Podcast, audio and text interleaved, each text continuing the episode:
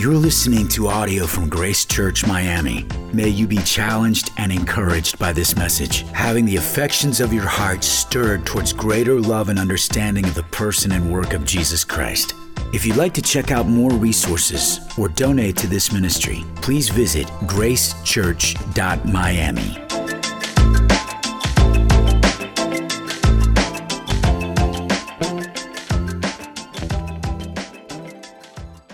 What if I told you this morning that you would have to do something so hard that you thought you were going to die doing it?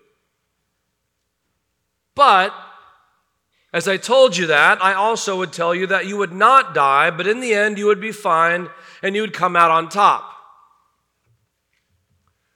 Would you trust me? I mean, I'll receive the reality that if I told you such news, you'd probably be like, Could I ask a few other people first? Could I phone a friend? Could I check in with another person before I make this decision? Eric, don't get me wrong. You're a nice guy. I hope some of you at least think that. I believe you probably want what's best for me. I'm really glad to hear that you have such confidence in my ability. Nevertheless, what you're asking me to do could possibly end my life. So before I make such drastic decision, let me maybe do a few reference checks on this request. That's understandable. And understandable because you would understandably be thinking about the stewardship of that opportunity, corresponding subsequent consequences that could come from that. But not if I told you, not if a family member told you. What if the Lord told you? What if the Lord asked you to do something that seemingly seemed to be so difficult, so insurmountably, seemingly impossible, that no one seemingly in their right mind would advise you to do this? Nevertheless, it came from the Lord. Would you do it then? These are the moments where we're pressed into the reality of what we profess to believe, namely that there is a God and he can be trusted, and actually what we really believe. There is a God who I hope can be trusted. We don't seemingly want to admit these things publicly, but yet we nevertheless demonstrate them consistently many different times. Well, this morning, we come to an example of this where we see this in the book of Joshua. If you've not been with us since we've been in the book of Joshua, well, welcome to Grace Church and welcome to Joshua. Now, to the defense of many of you, we have admittedly not been in Joshua for the last six weeks. Two weeks due to our Advent time in the month, last several weeks of December, the 24th and the 31st of December the first two weeks under the ministry of Pastor Ronald and Pastor Chris in the texts that were in there in Titus and Ephesians. And of course, then last week with our time in Philippians in light of the great celebration of which we enjoyed together for our five year anniversary. But we return to where we have been and we are looking forward to now being back in again. And that is the book of Joshua. If you've only been with us for a few weeks and have missed any of those previous sermons, perhaps even this is your first week, let me, if I may, just briefly have you listen as I explain to you some major points that we've covered already. As I do this, you're welcome to even find Joshua in your Bible. If you're not familiar with where it's at, it's not the person seated to your left or your right. It's in a book in the Bible. It's the sixth book in Genesis, Exodus, Leviticus, Numbers, Deuteronomy, and then Joshua, the first book after what's known as the Torah, the Pentateuch. It's the by, it's the passing, if you will, the baton, as we saw on the very end of Deuteronomy to the beginning of Joshua, from Moses to his successor, his disciple, if you will, Joshua. And we saw that in Joshua chapter 1, verses 1 through 9, this repeating reminder of how the Lord was calling Joshua to trust him, but also what Joshua needed to do in listening to him. As it says in verse 8 of Joshua chapter 1, the book of the law shall not depart from your mouth. You shall meditate on it day and night. You should be careful to do according to all that is written on it. And at that very minute, the very earliest verses within the book of Joshua, we are introduced to a theme that repeats itself throughout the book that we'll even see this morning in Joshua 10 and Joshua 11. And that is the reality of divine sovereignty and human responsibility. Joshua 2, we met a fascinating character that honestly gives so many of us hope, either for ourselves personally or for others that we know relationally. And that is no one less than the person of Rahab. You could say it differently Rahab went into rehab. She was a former prostitute, known for doing so, but trusted in the Lord, and by her acts of trust, demonstrated by the decisions she made, she not only provided salvation physically for her family, but also spiritually, as we would later see in Joshua chapter 6, eventually in Matthew chapter 1. She's no one less than the descendant of Jesus himself, being the great grandparent of King David. That's a major flex, if you ask me. Rahab is a remarkable person. We see then the people of Israel crossing the Jordan River after this promise of God's blessing them when they enter into the promised land. We see them coming up against the city of Jericho, doing what none of us would counsel them to do, which is to basically have a seven day worship service. Like, listen, I'm all for praising God, but we got to get busy with fighting. And God's like, why don't you let me take care of this one? We see that and the reality of that and how that plays itself out. Even the messenger of the Lord in that respect. And then we see, honestly, the challenges that came upon them. They go from seemingly these moments of great victory to then moments of defeat. They won at Jericho and then they lose at Ai. This reality of how they did not go before the Lord and how they trusted not in the Lord. Then they learn that lesson, you would think, and so then they have victory. They renew themselves to the covenant. That's how chapter 8 ends. And then in chapter 9, they're deceived by the Gibeonites. And it's exactly what they says here. They make a promise, and it says in, in uh, Joshua chapter 9, verse 14, they did not ask counsel from the Lord. Friends, it's worth just highlighting for you. Literally, in Joshua chapter 8, they have just come from, if you will, summer camp for the Israelites. They have just had an amazingly intense time in the Word of God. You think if there's anything they would know to do and would want to do is to talk to God about all decisions. And yet, in the very next chapter, in chapter 9, they trust in their own intuition and experience. They make a decision without talking to the Lord about it, and it costs them greatly. They're deceived by the Gibeonites. And that brings us now to where we are this morning, chapter 10 and 11, as they've now learned that they've been deceived and the consequences that will come from that. Chapters 10 and 11, if I could summarize for you this morning what I want you to walk away with, it would be the following The Lord calls you to not fear, but you still must fight your battles. Let me just say that again worth repeating, worth you writing down, worth you remembering. Texas to a friend. The Lord calls you to not fear, but you must still fight your battles. This morning, we're going to be learning lessons about the nature of obedience, the sovereignty of God, the assurance of victory for those who trust and follow Him. All right, so not with the intention to read all of these two chapters for the sake of time, but if you would, let's do a cursory overview of chapters 10 and 11. Look with me as soon as we begin here, and I'll just set up the first five verses to kind of get a feel for it to put us back on the text since we've been out of it for a few weeks. Picking up on the fact that the Gibeonites have now made a, a partnership with the Israelites, and they're going to be protected as Joshua promised, as he was deceived nevertheless, but he promised. Look at the response in Joshua 10, verse 1. As soon as Adonizedek, king of Jerusalem, heard how Joshua had captured Ai and devoted it to destruction, doing to Ai and its king as he had done to Jericho and its king, and how the inhabitants of Gibeon had made peace with Israel were among them, he feared greatly because Gibeon was a great city, like one of the royal cities because it was a greater than Ai, and all its men were warriors. So Adonizedek, king of Jerusalem, sent to Hoham, king of Hebron, and Piram, king of Jarmuth, and Japhia, king of Lachish, and Debir, king of Eglon, saying, Come up to me and help me. Let us strike Gibeon. for it has made peace with Joshua, with the people of Israel. Then the five kings of the Amorites, the king of Jerusalem, the king of Hebron, the king of Jarmuth, the king of Lachish, the king of Eglon, gathered their forces and went up with all their armies and encamped against Gibeon and made war against it. All right, now, interesting here, this king of Jerusalem mentioned in chapter 10, verse 1. This is the first time, interestingly, in the Bible that the city of Jerusalem is mentioned. Well, I don't want you to kind of get a feel for what's going on here geographically, because understandably, this would be lost probably on every single person in this room unless I explain this to you.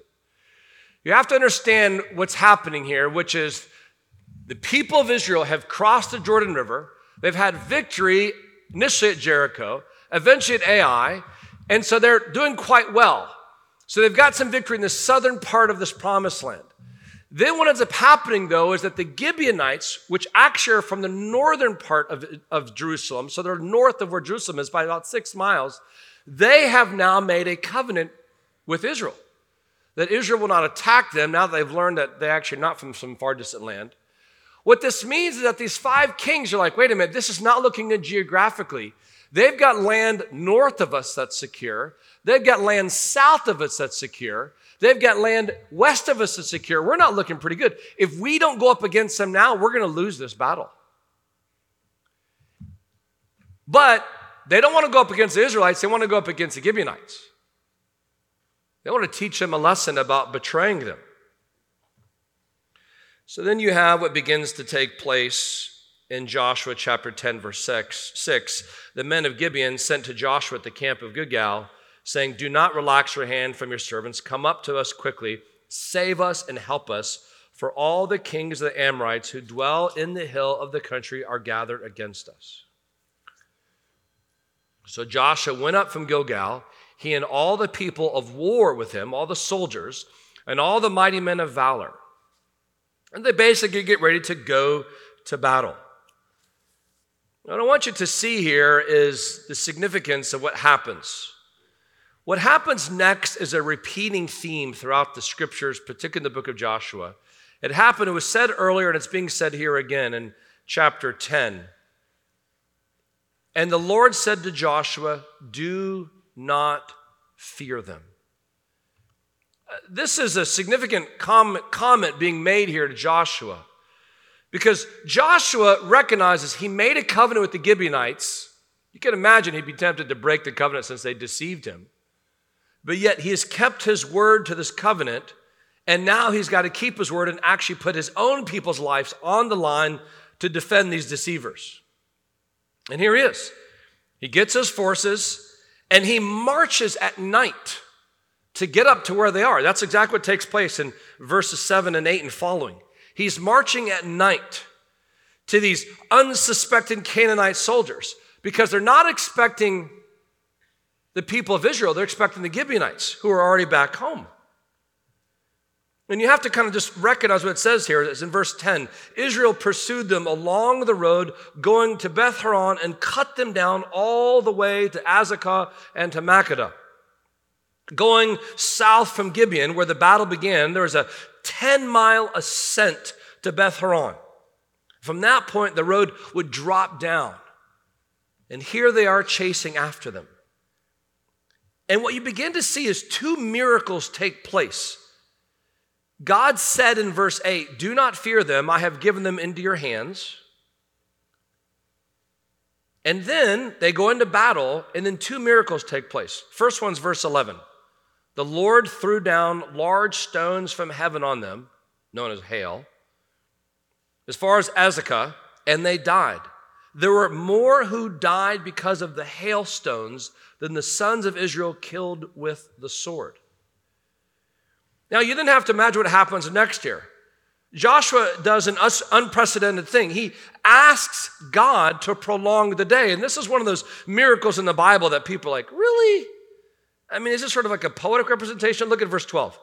Joshua spoke to the Lord in the day when the Lord gave the Amorites over the sons of Israel, and he said in the sight of Israel, Sun, stand still at Gibeon, and moon in the valley of Ajalon. And the sun stood still, and the moon stopped until the nation took vengeance on their enemies. And then he's like, hey, if you don't believe me, read it yourself in the book of Jashar. And then he says, the sun stopped in the midst of heaven and did not hurry to set for, set for a whole day. And then the most understated verse here there has not there has been no day like it before or since when the Lord heeded the voice of man, for the Lord fought for Israel. My point here, as we'll come back to this text in a minute to learn the lessons, is just to give you a sense of bearings in chapter 10 and 11. I want you to get a feel for what's happening. People who thought they're going to have peace are now at, at war. The people who are now at war are winning greatly. The people of Israel are winning greatly, but not because of what they're doing mainly, but because of what the Lord is doing. The Lord is doing miraculous things, and He's doing it through the means that God has given Joshua as He intercedes for them in prayer.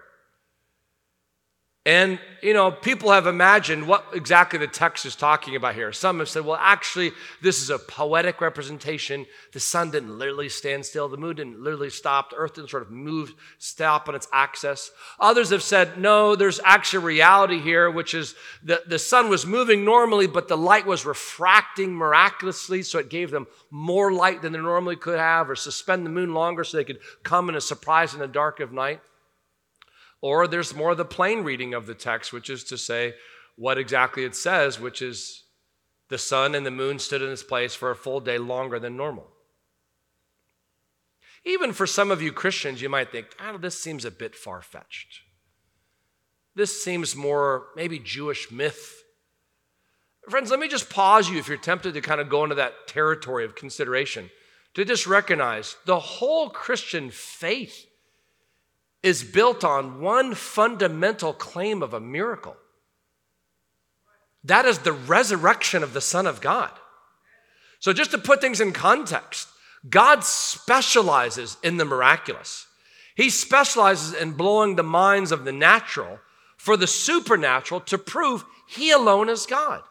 It's not as if man is sort of getting God to do his bidding. It's that God is choosing, according to his sovereign grace, to do his purposes. So, friends, trust me, as Jesus says himself, if he can lay down his life and raise up three days later, making the sun and the moon stand still, small matter by comparison. And that sort of thing kind of hinges accordingly for you and I to recognize. So we come into the text and we see this and we go, wow, this is remarkable. Now, as I said, we'll come back to it.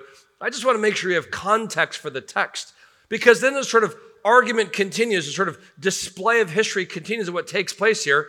Chapter 10, verse 16 the five kings fled. They're like, man, we're losing the battle. They hide themselves in a cave. They basically go beat all of their fortified cities. Then they capture the five kings. And then they do something that seems mean spirited. It seems like you're like, can you not just acknowledge you've got him beat? He actually brings them all out and he lays them on the ground and he has his soldiers put their feet on their necks. Necks. I mean, it's bad enough they've already beaten them and you're probably going to kill them. Why do you have to put your feet on the necks?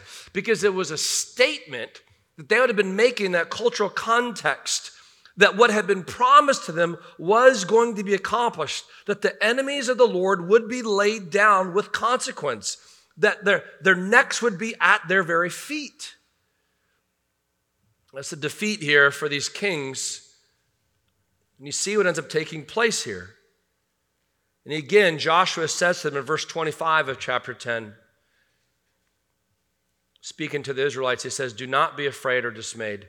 Be strong and courageous, for thus the Lord will do to all your enemies against whom you fight. So you, you see how Joshua is like copying, pasting here, right? The Lord tells him, Do not fear them, verse 8. Then the Lord, then Joshua tells the people, Do not be afraid or dismayed. He's like, as I have learned, so I want to teach you. And that brings us then into what happens next, which is the reality of what takes place in the southern area. All of Israel passed before him. And then, friends, it looks like it gets worse. Chapter 11. You have another group of kings. Look at it, verse 1. Jabin, king of Hazor, heard this. He sent to Jobab, king of Madon, and to king of Shimron, and to the king of Achshaph, and to the kings who were in the northern hill country, and in the Arabah, south of Chinneroth, and then the lowland, and then Naphtali on the west, and to the Canaanites in the east and the west, the Amorites, the Hittites, the Perizzites, the Jebusites in the hill country, and the Hivites under Hermon in the land of Mizpah. Basically, this is roll call for everybody left in the land. Verse 4 And they came out with all their troops, a great horde, in a number like the sand that is on the seashore with very many horses and chariots. And all these kings joined their forces and came and encamped together at the waters of Merom to fight against Israel. And then here's the Lord again, verse 6. The Lord said to Joshua, Do not be afraid of them. For tomorrow at this time I will give over all of them. Now, Jewish historian Josephus, not a Christian, writing this story of what took place later on, would say that the combined forces of the Canaanites, here represented in verses 4 and 5, would be 300,000 foot soldiers, 100,000 soldiers on horses and 20,000 chariots. Uh, this military battle would be the greatest engagement of Joshua's career. The numbers themselves are daunting. In addition to this, this is the first time that Joshua would have gone up against chariots, having never had them in battle yet, never even seen them in battle yet. And yet, God says to Joshua, Don't be afraid. And what ends up happening, as it says to summarize it in verse 10, Joshua turned back this time, captured Hazor, struck its king with the sword, for Hazor was formerly the head of all this kingdom, and they struck with the sword all who were in it, devoting them to destruction. And then the key is in verse 15 just as the Lord had commanded Moses, his servant, so Moses commanded Joshua, so that Joshua did. He left nothing undone for all that the Lord had commanded Moses. Again, we can see in verse 20 For it was the Lord's doing to harden their hearts that they should come up against Israel in battle, in order that they should be devoted to destruction and should receive no mercy but be destroyed, just as the Lord commanded Moses. And again, verse 30, uh, verse 23. So Joshua took the whole land according to all the Lord had given, had spoken to Moses, and Joshua gave it for an inheritance to Israel according to the tribal allotments, and the land had rest from war. Now, you right now might be thinking, especially if you're new to Grace Church, you're like, wow, okay, so you guys reading the Old Testament, crazy times. What exactly are we supposed to learn from this? We're supposed to go buy swords now, get shields, rename our kids. What, what are we supposed to do with this? Well, this is where I want to take a second lap around it, and I want to help us learn four lessons. I think each of these are significant and they're going to come right from the text, and I hope they're going to land right in your heart. Lesson number one fear flourishes in the imagination of what is not known, but faith flourishes in the certainty of what is known. Fear flourishes in the imagination of what is not known. Faith flourishes in the certainty of what is known. Now, let me explain that statement. Let me show it to you from the text. The most repeating command in the scripture, surprisingly to a lot of Christians, is to not fear. Do not fear. God commands to our weaknesses. He knows our struggle. And the way that fear works is fear takes a grain of possibility for what might be supported in history and places it in the future and declares it with certainty. But it's an imagination. Fear operates on the fearful imagination of what could be, what might be, what possibly will likely be and it lives in light of that. And so it drags all of the energy that God's given you for today into the future and you've got no energy to do what God has called you to do today. Contrast that with faith. Faith flourishes in the certainty of what is known. What do I mean by that? What is known is that, yes, there's a future that's unknown, but there's a God who's in that future who is known. And what's also known is that God's not asking you to take responsibility for the future. He's asking you to take responsibility for the present and walk by faith today, not tomorrow, today. Jesus would say himself in Matthew chapter 5 or chapter 6, rather, that tomorrow has enough trouble of its own. Seek first the kingdom of God and his righteousness, and all these other things will be added to you. Bringing that back to the text, why do I say this? Because of how commonly either the Lord is saying to Joshua or Joshua is needing to say to the people, do not be afraid. Do not fear. And friends, honestly, faith seems like the logical, right response.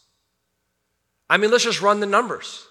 The numbers are there are more people in this battle against the Israelites than the Israelites can single handedly count. I mean, just again, let me just review those numbers with you. There are 420,000 soldiers up against yours. A hundred of them have horses, 20 of them have horses in a chariot. Translation, they got the upper hand. And God's like, I got this. But every step along the way, God does not leave them very long to see how He provides. In other words, notice, if you will, in chapter 11, when He says to Joshua, Do not be afraid of them. But what was coming out of chapter 11? Chapter 10, when God did what? God provided hail against enemies, and God provided uh, the sun to stand still so they could complete their battles. In other words, it's not very far that you have to go in your past to see God's provision, to fuel your faith for your future. This isn't an exercise in insanity. This isn't an exercise in logical disconnected. This is a historical reminder of how God has been there with you every step along the way.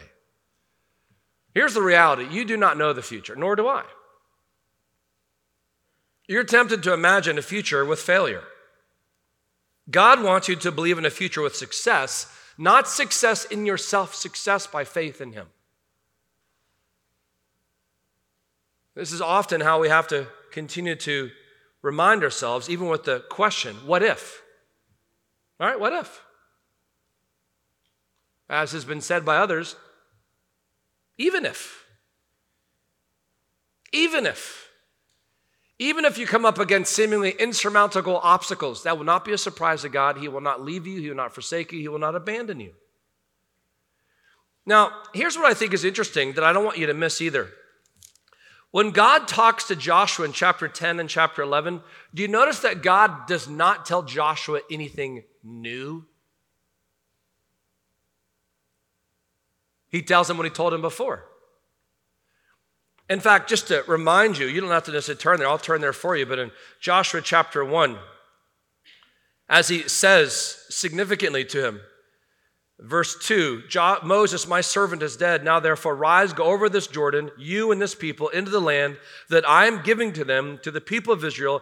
Every place that the sole of your foot will tread upon, I have given to you, just as I promised Moses. Here's the Lord saying, Do not fear.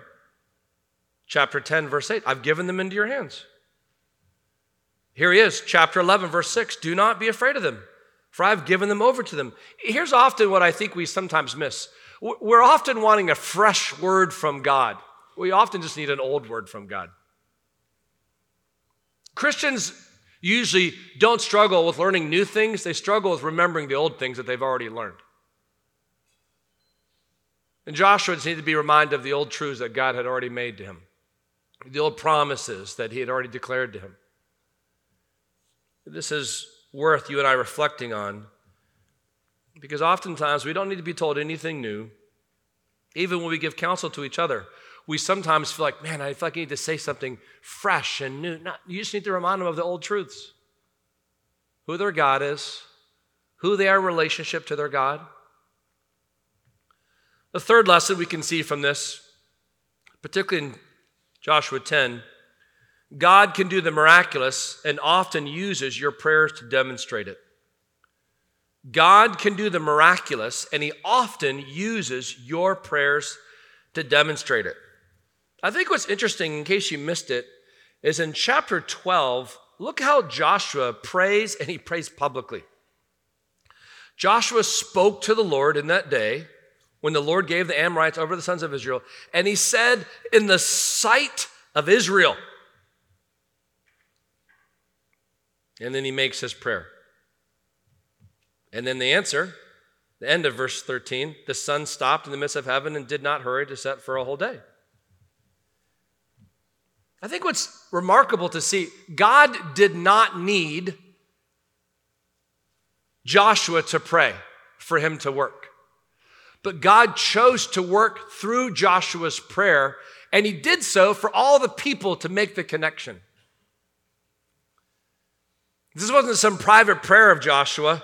No, Joshua was willing to go public. He's willing to say, Hey, um, I'm about to have a conversation. Can I get everybody's attention here for a second? I'm about to say something to the Lord you might want to listen to this. Now you think, well, that might be presumptuous. But his presumption was not on his entitlement to be able to do, have God do his bidding, like God was his genie in a bottle, completing all of his wishes.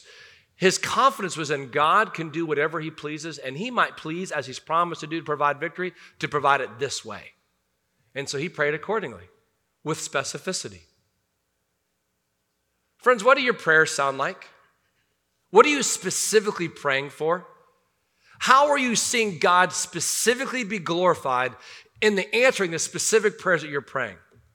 I think sometimes as Christians we're tempted to pray like these God, like these Nike prayers, right? You know, the phrase of Nike. What's the motto of Nike? Just do it. Not God, if you'll just, uh, God, if you can just, you know, I mean, there's a lot of stuff going on, Lord.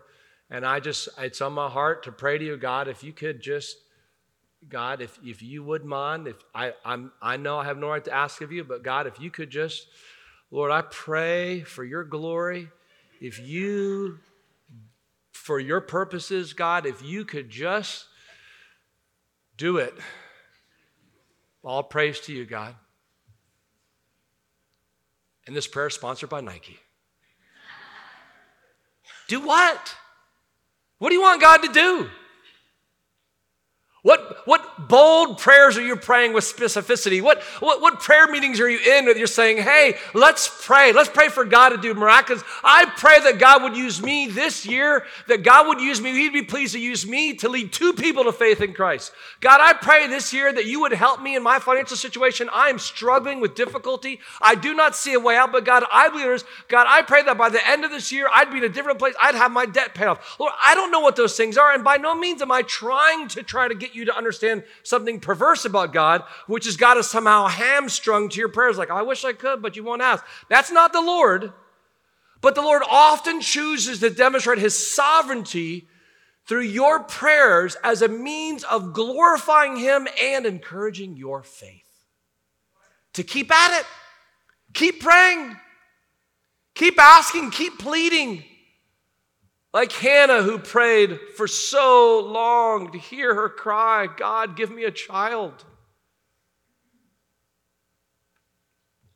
It's important to say that prayer does not promise as the answer that you asked for. It does promise, though, that God will answer. According to His will, in His time and His way, you can be confident He will hear you and He will answer you. He will be glorified and sometimes the normal and sometimes the supernatural abnormal. This takes us to our third lesson. Divine sovereignty does not contradict human responsibility, it emboldens it. Divine sovereignty does not contradict human responsibility, it emboldens it. I mean, I think what's remarkable here is that there are these promises throughout Scripture, particularly in the book of Joshua, where God's like, hey, I've got this. I've got this. I've got this. I'm even just reminded of Joshua chapter 5. The commander of the Lord's army, the theophany of God appears in human form as a warrior.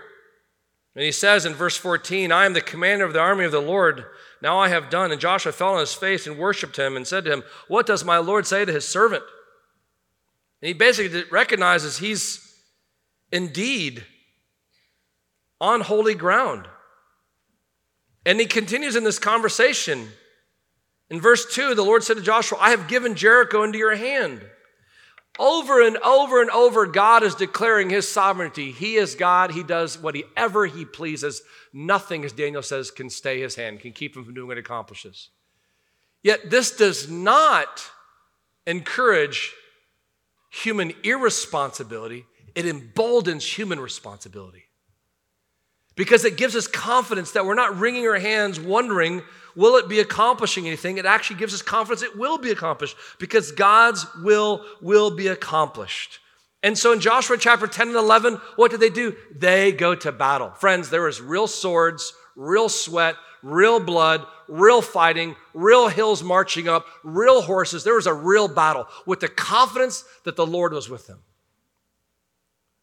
And you and I have to live the same life today, but maybe expressed in different areas. God is calling you to your areas of occupation. He's calling you to your areas of human relationships. He's calling you to your biblical obligations. He is calling you to act in responsibility with the time and the energy and the money and the opportunity He has given you as an expression of your confidence in His sovereignty. That not only through your prayers, but also through your actions, He will work. And this is what he does he works through them, provides great victory. I think what's significant to recognize is Joshua was all in, and he wanted the people to be all in. Verse 25 of chapter 10 Do not be afraid or dismayed, be strong and courageous. For thus says the Lord, will do to all your enemies against whom you fight. In verse 26, and afterward Joshua struck them and put them to death, hanged them on five trees. There was responsibility. Joshua held nothing back. Can I ask you a question? Is there anything in your life that you're holding back from the Lord? Are you implicitly bartering with God right now? There's certain things you want to give Him, but certain things you want to keep back for yourself. We saw how that worked for Achan. It didn't. What man did not know, God knew, and God addressed that in Achan's life. We see that earlier in Joshua chapter 7. But the question for you and I is are we all in? Willing to do whatever God asks, willing to go wherever God calls, with a desire to completely surrender to the Lord. Perhaps it's not possessions you have to give up, perhaps it's reputation, perhaps it's comfort. Perhaps it's the promise of relationship you hold out. What is it that you still hold your hands around? The Lord is saying, Can I please have that too? Trust me. I think about even the reality of evangelism. Be bold for Christ. Go into your places of where you live, your family, your friends, your coworkers. Tell them about Christ with no fear of what will happen because the Lord saves. And because the Lord saves, that gives you confidence that He uses you as the means by which that is accomplished. As it says in Romans chapter 10, faith comes by hearing the word of Christ. A fourth lesson we can learn from Joshua 10 and 11, and in particular is highlighted at the end of chapter 11. God has not forgotten a single promise He has made to His people. He will keep every one of them. God has not forgotten a single promise he has made to his people. He will keep every one of them. In Joshua 10 11, we witnessed the fulfillment of God's promises to Abraham regarding the land of Canaan. That was a promise made back in Genesis 12, Genesis 15. That's many generations before Joshua was even born. And here he is keeping his promise. This battle underscores the importance of obedience and faith and God's faithfulness, how, how God indeed did exactly as He promised when He would decide to do it. Friends, when you are up against overwhelming challenges, do not neglect the promises of God in the scripture. I think the challenge for some of you here this morning is not how to live with more prayer in your life, not how to take more responsible action with the decisions you have to make. I think the most fundamental decision for some of you to make is have you actually surrendered your life to Christ? Do you understand that all of God's promises are yes and amen in Christ? Is what 1 Corinthians says. It's in Christ that his promises are yes and amen. In other words, God extends the promise to his people because they are his people, and his people are those who have trusted in his son for the forgiveness of their sins. Everybody wants a deity who exists to be like their genie who provides for their wishes. But they want to maintain their own sovereignty and autonomy where they can maintain control over such deity. That God does not exist. Only the one who exists is the one who creates all, rules over all, and will judge all according to his righteousness. And all those who have believed in him will not be punished, but will be pardoned. Not because they deserve it, but because he granted it because of their faith in Christ. And therefore, he makes a promise to them that says, I will never leave you nor forsake you. Nothing will separate you from my love that I have for you in Christ Jesus. That's what he says in Romans 9. That is a promise that's outlasting your own physical lifetime. I challenge you this week Read this Bible. Look at the promises that so often the scripture described in here and ask yourself are those promises mine in Christ? They are if your faith is in Christ alone for the forgiveness of your sins. They are not if you're still trying to barter with God with your good works. For those of you who are in Christ, see the hope that's here the same hope that Joshua have is the same hope that we can have still today. These promises that he makes, reminded that victory comes through obedience, trusting in the sovereign God, seeing that even in our own battles today that we come up against opposition that seems insurmountable, and yet victory is guaranteed because of what Christ accomplished. Paid for sin, penalty is removed, and the promise of eternal life and his presence with us forevermore. So it changes this community of people. A bunch of strangers now become family because we share in the promise of Christ. And that's the example we see today, not just in Joshua from years ago.